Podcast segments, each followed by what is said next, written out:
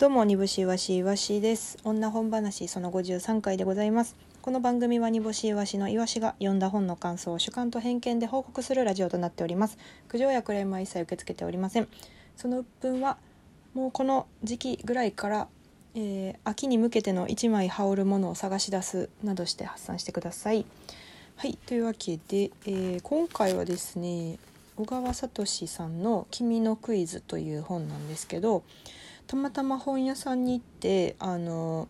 『アメトークの』あの帯のところに『アメトーク』の本屋本屋で読書芸に大反響。A マッソ加納愛子さん絶賛とか言ってたので A マッソ加納愛子さんにお世話になってるのでちょっと読ませていただこうと思いましてちょっとペラペラっとね最初の方を読んだらねあこれちょっと腰据えて読みたいと思うぐらいもう最初から面白くって買います買いますと。言ってレジに運んだ次第でございます。はい。ちょっとこの時の『アメトーク』見れてないんですけど見た方いらっしゃいますかね？だいぶ絶賛してたんちゃいますか？服とか脱いでましたか？カノさん。だいぶ絶賛してたんじゃないかと思いますけれども。はい。めちゃくちゃ面白かったですこれは。あのまずクイズ界というところに我々私が馴染みがなさすぎてまずクイズに対しての面白さみたいなところに心を打たれましたしょっぱなあの確定ポイントって知ってます？皆さん。私はもう全く知らなかったんですけどクイズで問題が出た時にあのここの文字まで言ったらあとこの答えがだけこの答えがあぶり出されるなみたいなポイントのことを確定ポイントっていうらしいんですけどこれがここれを読み合うようなことなんですよクイズって。だからその文字あのまあみんなあの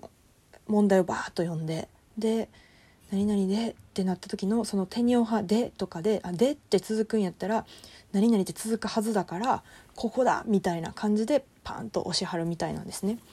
であとはあの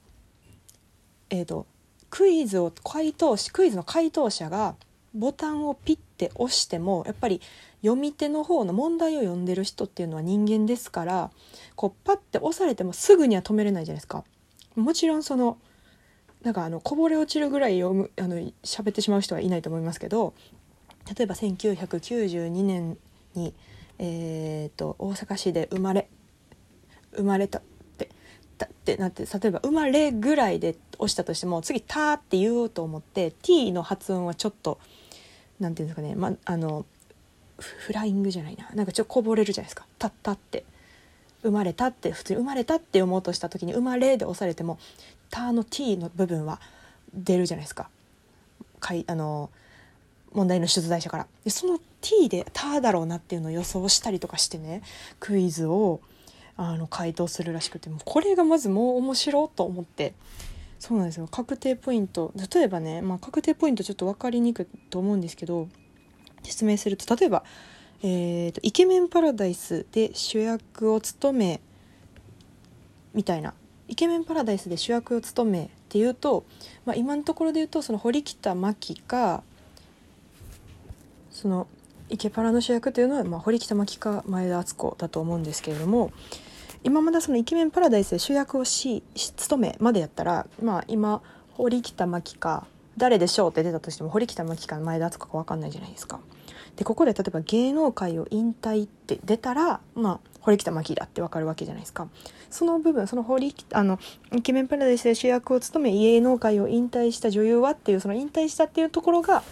確定ポイントらしくてそういうルールルールというかそういう戦い方みたいなのがあること自体がもうめちゃくちゃ面白くてもうずっと読み進めていったんですけど、まあ、この「君のクイズ」っていう、まあ、本のあらすじなんですけれども、えー、と生放送のテレビ番組の Q1 グランプリっていうのがありましてそれの決勝戦に進出したクイズプあのプレイヤーの三島レオが主人公です。で対戦相手の本庄絆絆って読むんやったかな？がですねあの最終決戦でまだ1文字も読まれてないのに回答したんですよ押したんですよ。それで正解して優勝したんですね。で問題が読まれてないのに優勝したのは一体何なのかってどういうどういうことなのかやらせなのかそれとも分かってたのかそれとも魔法なのか奇跡なのか神の子なのかっていうところをですね三島レオっていう主人公が、まあ、探っていくという本なんです本っていう話なんですね。でまあ私的なその探ってるところももちろん面白いしそのクイズプレイヤーっていうのって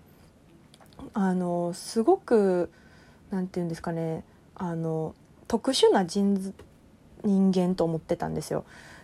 だからすぐ頭にこうパッパッて浮かんできるもう頭の作りがまず私となんかと全然違うっていうふうに思ってたんですけどやっぱりねそのクイズを答えるためにの、えーと、記憶の引き出し方だったりとか、えーと、そこの、まあ、問題集得とかですかね。なんかそういうふうなもの努力値が、まあ、全然違って。なんかその、まあ、作中にもあるんですけれどもその特殊な人間やと思われていたけれども実は僕はすごく努力してるんだみたいな話もあったりして。ただこのその一文字もね呼ばれ問題が読まれへんうちに回答して正解した本庄はもしかしたらその奇跡の人間なんじゃないかとか思ったりとか。いろいろしたみたいなんですけどまあでもそのクイズへの愛があるから三島レオは主人公のねまあやらせなのかどうなのか。でやらせじゃないのだろうとかまあそのこの本庄絆がずっとずっとこ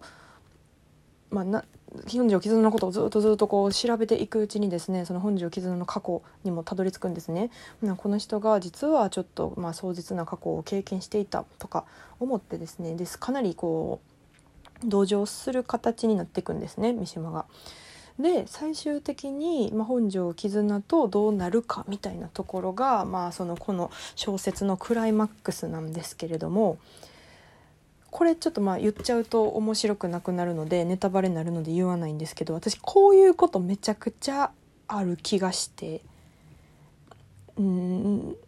まあなんかがっかりしたとか良かったとか嬉しかったとかなるほどとかっていうことまで言っちゃうとなんか全部は分かっちゃうから何も言わないんですけどこういうことめちゃくちゃあるというかなんか自分が突き進んできてた方向と全く別角度でやられてしまったみたいな。ちょっと表現が難しいんですけれども。うんなんか自分の向き合い方と、まあ、人の向き合い方とが違うかったみたいなところってすごくあってなんかこううん同じものを追求している人間としてとかなんかあ違う方向を向いてたんだなっていうこととかなんかそういうのがすごく何て言うんですかね。なんかその人生の中でよくあるよなみんな同じ方向向いてると思ってたけどなみたいなことが結構私の中ではジーンときてこの三島に私はすごく肩入れしてしまいましたね。えうんなんやろな。難しいんですけどね。なんか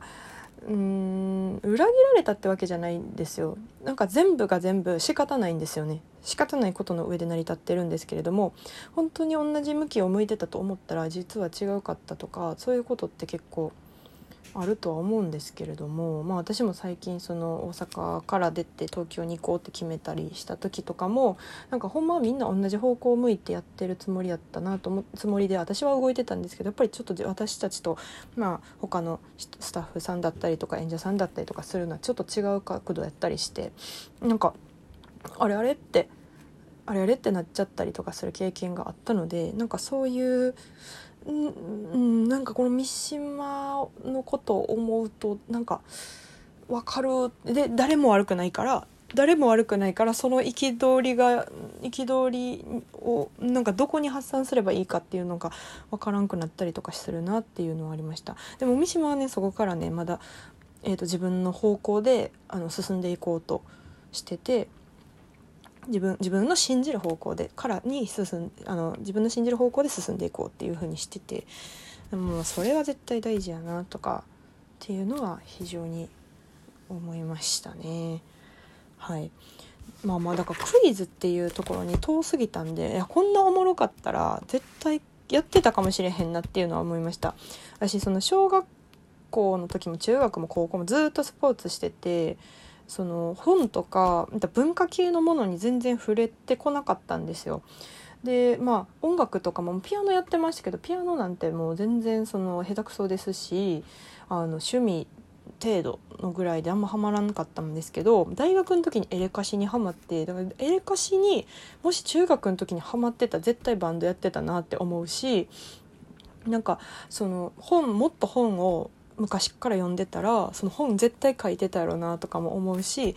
これこの本にもしその中学とかまあ私の中学生の状態やったらこの本読んでも分からんかもしれないんですけど中学とかで出会ってたらクイズやってたやろなって思いました。でなんかなんであんなみんな熱中してるんやろうって思ったんですけどこれは熱中しますね。結構なんて言うんかなその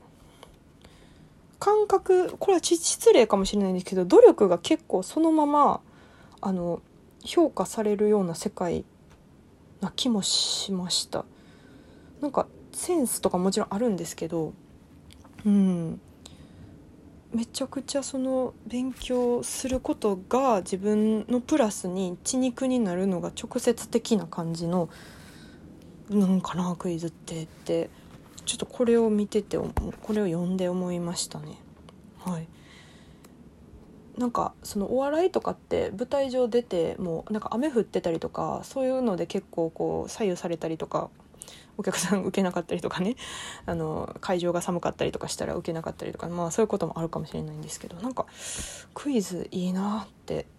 すごいかっこいいなって思いました。まあその多分そのここまで努力することがまず私には難しいとは思うんですけれどあの君のクイズめちゃくちゃ面白かったので是非読んでいただけたらなと思います。読んだら感想ください。あとレターも待っておりますので是非是非送ってください。以上女本話でした。あれした。